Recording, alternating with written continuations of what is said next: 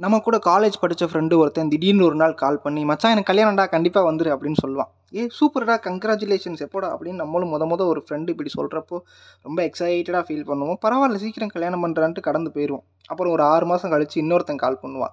மச்சான் அடுத்த மாதம் எனக்கு கல்யாணம்டா கண்டிப்பாக வந்துரு. ஏ சூப்பர்டா நீ என்னடா சீக்கிரமாக கல்யாணம் பண்ணுற இல்லைடா பொண்ணு வீட்டில் கொஞ்சம் ப்ரெஷர் பண்ணுறாங்க அதுதான். என்னடா லவ் மேரேஜா ஆமாடா ஒர்க் பண்ணுற இடத்துல அப்படியே பிடிச்சி போய் லவ் செட் ஆயிடுச்சு. வேலண்டைன்ஸ் டே அன்னைக்கு தான் ப்ரப்போஸ் பண்ணேன். வீட்லேயும் அப்படியே பேசியாச்சு. ஓ சூப்பர்டா வந்துடுறேன் வந்துடுறேன். இன்னொரு ஆறு மாதம் கழித்து இன்னொருத்தன் ஃபோன் பண்ணுவான். இது உண்மையாகவே நடந்த சம்பவம். டேய் நம்ம ராஜேஷ் கமிட் ஆகிட்டான்டா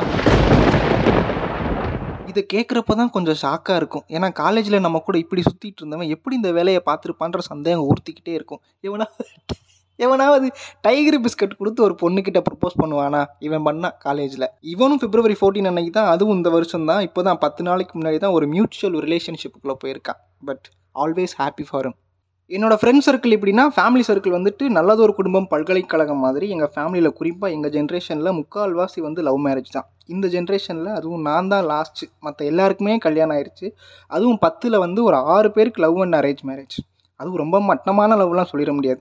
கஷ்டப்பட்டு படித்து ஒரு நல்ல ஜாப்ல இருந்து ஃபேமிலியோட ஃபினான்ஷியல் ஸ்டேட்டஸ்லாம் சரி பண்ணி அப்புறம் தான் மேரேஜ் பண்ணாங்க. இதெல்லாம் பண்ணது பொண்ணுங்க பசங்க கூட கிடையாது.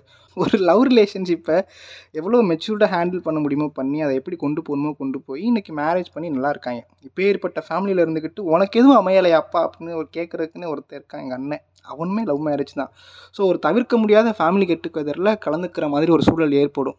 அங்கே வந்துக்கிட்டு ஒரு அங்கிள் இந்த காலத்து யங்ஸ்டர்ஸ் மனசெல்லாம் புரிஞ்சுக்கிட்டவன் நான் தாண்டா அப்படின்ற மாதிரி ஒருத்தர் தெரிஞ்சுக்கிட்டு இருப்பார். அந்த ஆள் வந்து ஆல்ரெடி நம்ம மேலே ஒரு லேபிள் போட்டு வச்சிருப்பார். இவன் என்னப்பா இந்த வேலை தானே பார்க்குறான்? ஆல்ரெடி ரெண்டு மூணு பொண்ணையாச்சும் பார்த்து வச்சிருப்பான்.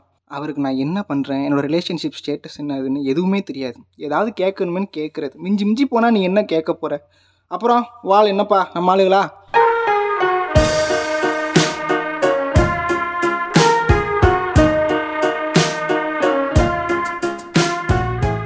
ஸோ வணக்கம்பா நீங்கள் கேட்டுட்டு இருக்கிறது seat on sheet with me RJ Triplex என்னதுபா seat on sheet with me RJ Triplex Valentine's டேனா போதும். சின்ட்ராஸை கையிலேயே பிடிக்க முடியாது. இந்த கண்டென்ட் நான் பிப்ரவரி ஃபோர்டீன் அன்னைக்கே போட்டிருக்கணும். பட் அப்போ முடியல. பிப்ரவரி இன்னும் முடியல. சே நான் எங்கேருந்து எதை சொல்லுவேன்? அதாவது என்னோட வாழ்க்கை புத்தகத்தில் பல காதல் பக்கங்கள் இருக்குது பட் எல்லாமே எம்டி பேஜ் தான். என்னடா உள்ள ஒன்றுமே இல்லை. அந்த பேஜஸ்லாம் வெறும் கண்ணால் பார்க்க முடியலைனாலும் யூ கேன் ஃபீல் இட் அதான் நான் சொல்கிறேன் இல்லைங்க இந்த காஞ்சரிங் படத்தில் பேய் ஓட்டுற கப்பல் இருப்பாங்கல்ல எஸ் எட்வர்ட் இந்த இடத்துல ஏதோ ஒரு தீய சக்தி இருக்குன்றதை என்னால் ஃபீல் பண்ண முடியுது. அந்த மாதிரி உங்களாலையும் உணர முடியும். உங்கள் காதை மட்டும் கொடுக்குறீங்களா? Back to the college days நான் ஆல்ரெடி இந்த ரெண்டு மூணு எபிசோடில் இந்த லவ்வை பற்றி பேசியிருக்கேன். மிஞ்சி மிஞ்சி போனால் அந்த பொண்ணுக்கிட்ட மூணு வருஷத்தில் முப்பது வார்த்தை பேசியிருப்பேன். அவ்வளோதான் கடைசி வரைக்கும் அந்த பொண்ணுக்கிட்ட நான் ப்ரப்போஸே பண்ணலை. ஒரே ஒரு நாள் மட்டும் ட்ரை பண்ணேன். நான் வந்து செல்ஃப் ஃபைனான்ஸ் கோர்ஸ் படித்தனால எனக்கு காலேஜ் ஈவினிங் தான் முடியும். ஒரு நல்ல நாளில் அதுவும் அந்த சன்செட் டைமில் எப்படியாச்சும் ப்ரப்போஸ் பண்ணிடணும்னு வெயிட் பண்ணிட்டு இருந்தேன். காலேஜ் முடிஞ்சு எல்லோரும் வெளியே போயிட்டுருக்கோம். எனக்கு முன்னாடி அந்த பொண்ணு போயிட்டுருக்கு. பேர் சொல்லி கூப்பிட்டேன். நின்றுடுச்சு எனக்கும் அந்த பொண்ணுக்கும் ஒரு பத்தடி தூரம். ஒவ்வொரு ஸ்டெப் எடுத்து வைக்கும்போது எனக்கு கை நடுங்குது ஹார்ட் பீட் அதிகமாகுது ப்ரெஷர் ஏறுது. பக்கத்தில் போக போக அப்படியே கிராஸ் பண்ணி குடு குடு குடுன்னு ஓடிட்டேன். அதுக்கப்புறம் அந்த பொண்ணுகிட்ட சுத்தமாக பேசவே இல்லை. இப்படியே ஒரு மூணு வருஷம் போய் அடுத்து ஃபைனல் இயர் வந்தாச்சு. அந்த டைமில் காம்படிஷன்ஸ்க்குலாம் ஜூனியர்ஸோட சேர்ந்து டான்ஸ் ப்ராக்டிஸ் பண்ணிகிட்டு இருப்போம். நான் என்னோடய ஜூனியர்ஸ்க்கு சொல்லி கொடுத்துக்கிட்டு இருப்பேன். அப்போ அந்த பொண்ணு வரும் ஓரமாக உட்காந்து நாங்கள் ப்ராக்டிஸ் பண்ணுறதை பார்த்துட்டு போயிடும் இது ஒரு வாரமாக இப்படி நடந்துகிட்ருக்கு ஒன் டே அவளாம் வந்து என்கிட்ட பேசினா என்னது இது? ரொம்பலாம் இல்லை ரெண்டு வாரத்தை மூணு வாரத்தை அவ்வளோதான் இது மாதிரி அத்தி பூத்தார் போல் அப்பப்போ நடக்கும். இப்படி போயிட்டு இருந்தப்போ ஒரு நாள் அந்த பொண்ணோட ஃப்ரெண்டு வந்தா. என்னன்னு பார்த்தா டே அவளுக்கு அடுத்த வாரம் என்கேஜ்மெண்ட் ஆக போகுதுடா. என்னடா இது? பட் இன்னொரு நியூஸும் சொன்னான். நல்ல வேளை அவன் என்கிட்ட ப்ரப்போஸ் பண்ண பண்ணியிருந்தா ஓகே சொல்லியிருப்பேன். அப்புறம் கடைசியில் அவனுக்கும் கஷ்டமாக இருந்திருக்கும் எனக்கும் கஷ்டமாக இருக்கும். தேங்க் காட் அப்படின்னு என்கிட்ட சொல்லிட்டு இருந்தாளா? இதை கேட்டு இன்னும் ஷாக் ஆயிடுச்சு உண்மையாகவே நான் அப்போ எப்படி ஃபீல் பண்ணேன்னா ஒரு பக்கம் எனக்கு ரொம்ப ஜாலியாக இருந்துச்சு. எஸ் எஸ் அப்புறம் இன்னொரு பக்கம் ஐயோ சொல்லியிருக்கலாமே அப்படின்னு சேடாகவும் இருந்துச்சு. பட் இந்த விஷயம் என்னை ரொம்ப பெருசாக பாதிக்கலை. ஏன்னா அந்த பொண்ணு சொன்ன மாதிரி ஏதாவது நடந்ததா தானே வருத்தப்படுறதுக்கு. ஸோ ஒரு நாளே அதை விட்டு வெளியே வந்துட்டேன். இந்த அட்டைக்கத்தி அப்படின்ற எபிசோடில் அந்த எங்களுக்குள்ளே என்னென்ன நடந்துச்சு ஃபன்னெல்லாம் நான் சொல்லியிருப்பேன். நீங்கள் என்ன கேட்டு வாங்க. ஸோ எல்லாருக்குமே முதல் காதல்ன்றது லைஃப்பில் மறக்க முடியாத சுவடாக இருக்கும். எல்கேஜிலே எனக்கு என் மிஸ் மேலே க்ரஷ் இருந்தாலும் அதை வந்து இந்த கேட்டகரியில் சேர்த்துட முடியாதுல்ல. ஸோ என்னோடய லைஃப்பில் இந்த முதல் காதல் அதுவும் சொல்லாமல் போன காதல் லிஸ்ட்டில் டாப் டென்னில் முதல் இடத்த பிடிக்குது இந்த காதல். முதல் காதல் முதல் அனுபவம். அடுத்து சொல்கிறேன் ஃபஸ்ட் லெவலில் மட்டும்தான் ஹண்ட்ரட் பர்சன்ட் இன்னசென்ஸ் இருக்கும். கொஞ்சம் கூட அந்த பொண்ணை தப்பாக பார்க்க தோணாது. அவங்களோட வீட்டு அட்ரஸ் கண்டுபிடிக்கிறதுலேருந்து மற்ற பசங்கக்கிட்ட பேசினா காண்டாகிறது வரைக்கும் ரொம்ப இன்னசென்ட்டாக இருப்போம். பட் அடுத்தடுத்து வரக்கூடிய லவ்வில் வந்து அந்த இன்னசென்ஸ் கொஞ்சம் கொஞ்சமாக கம்மியாகும். ஏன்னா மெச்சூரிட்டி கொஞ்சம் வரும்ல. அடுத்தடுத்த ஸ்டேஜில் தான் உலகத்தை பார்ப்போம். நிறைய பேரை பார்த்து அட்ராக்ட் ஆகும் ஒரு செடியில் ஒரு பூ தான் பூக்கும் ஒரே ஒருத்தர் மேலே மட்டும்தான் லவ் வருன்றதெல்லாம் அப்படின்னு நம்மளாம் நினச்சிட்ருப்போம் பட் அது அடுத்தடுத்து வந்துகிட்டே தான் இருக்கும். இது அவங்கவுங்க ரிலேஷன்ஷிப்பை பொறுத்து அமையும் அண்ட் அவங்கவுங்க பார்ட்னர் மேலே வச்சுருக்கிற ட்ரஸ்ட்டை பொறுத்து அமையும். சில பேர் வந்து ப்ராக்ரஸிவாக இருக்கேன்னு நினச்சிட்டு செல்ஃப் ஃப்ரீடம்னா என்னன்னு சரியாக புரிஞ்சுக்காமல் நான் பண்ணுறது ரைட்டு நீ பண்ணுறது தப்புன்னு ஒரு ரிலேஷன்ஷிப்பை எவ்வளோ டாக்ஸிக்காக கொண்டு போய் முடியுமோ எதுக்கு? சும்மா இருந்துடலாம். சரி நான் என் கதைக்கு வரேன். ஸோ என்னோடய லைஃப்பில் பாலகாண்டம் முடிஞ்சு ஸ்ட்ரைட்டாக ஆரண்ய காண்டம் ஸ்டார்ட் ஆயிடுச்சு அடுத்த ஆக்சிடாசின் என்னுள் மலர்ந்த தருணம். ஆக்சிடாசின் இட்ஸ் லவ் ஹார்மோன் நம்ம துண்டு ஹார்மோன் தாண்டா அடுத்த ஆறு மாதத்துக்கு அடிச்சு போட்டு எந்திரிக்க முடியாமல் பண்ணிடுது ஸோ இந்த காதல் வந்து லாக்டவுனில் மலருது.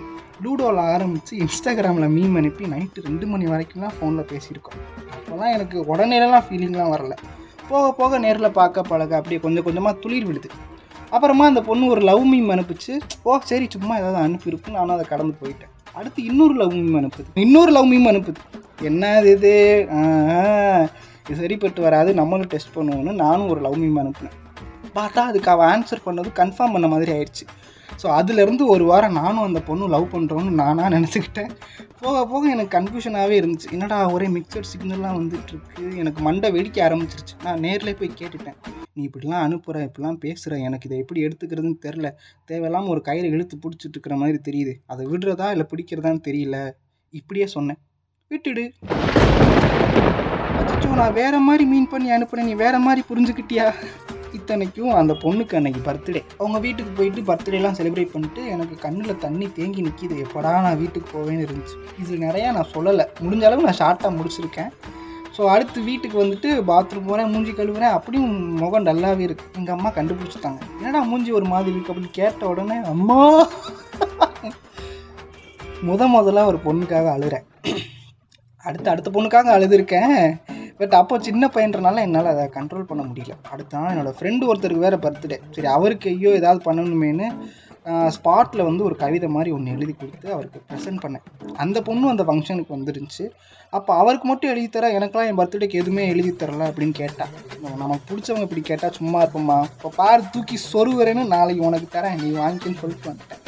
நிறையா பேசியிருக்கோன்றனால எனக்கு அந்த பொண்ணை பற்றி நிறையா டீட்டெயில்ஸ் தெரியும். ஸோ அதை வச்சு எழுத ஆரம்பித்தேன் அடுத்த நாள் மெசேஜ்லேயே அனுப்பிவிட்டேன். படித்து பார்த்து அவளுக்கு ரொம்ப பிடிச்சி போச்சு. அது அவங்க அம்மா அவங்க அப்பா அவங்க ஃப்ரெண்ட்ஸ் சர்க்கிள் எல்லாத்துக்குமே அனுப்பி வச்சுருப்பாங்க போல. யார் எழுதுனது யார் எழுதுனது? Oh அவனுக்கு எப்படி இந்த ஃபேமிலி மேட்டர்லாம் தெரியும் அப்படின்னு நல்லா இருக்குன்னு பயங்கர ரெஸ்பான்ஸ் அப்போ தான் எனக்கே தெரியும் எனக்கு ஏதோ நல்லா எழுத வருதுன்னு. அதுக்கு முன்னாடி நான் எழுதியிருக்கேன் பட் அவ்வளோவா அது மெச்சூர்டாக இருக்காது. இந்த பொண்ணுக்காக எழுதினது தான் நான் சொந்தமாக ஒரு ஒம்பது சிறுகதை எழுதி புக்கு பப்ளிஷ் பண்ணுற அளவுக்கு அடித்தளமாக இருந்துச்சு. கெட்டதுலேயே ஒரு நல்லது நடந்திருக்கு பாருங்களேன். அப்புறம் மறுபடியும் நிறையா நடந்து நான் உன்னை ஃப்ரெண்டாக தான் பார்க்குறேன் நீயும் அப்படியே இரு. என்னாலலாம் அதெல்லாம் அப்படிலாம் பார்க்க முடியாதுன்னு ஒரு த்ரீ மந்த்ஸ் இப்படியே போச்சு. கொஞ்சம் கொஞ்சமாக கேப் விட ஆரம்பிச்சு கேப் பெருசாகி அவ்வளோதான் வி பிகம் ஸ்ட்ரேஞ்ச் அந்த சாப்டர் அப்படியே ஓவர் ஆயிடுச்சு. அப்போ அந்த பொண்ணுக்கிட்ட டைலாக்லாம் விட்டேன். ஒரு செடியில் ஒரு பூ தான் பூக்கும் ஒரு லவ் தான் எனக்கும். நான் மாறவே மாட்டேன். அப்படி சரிதான் ஃபோன் டைலாக்லாம் பேசினேன். பார்த்தா அடுத்த மூணு மாதம் கழித்து இன்னொரு காதல் மலர ஆரம்பிச்சிச்சு.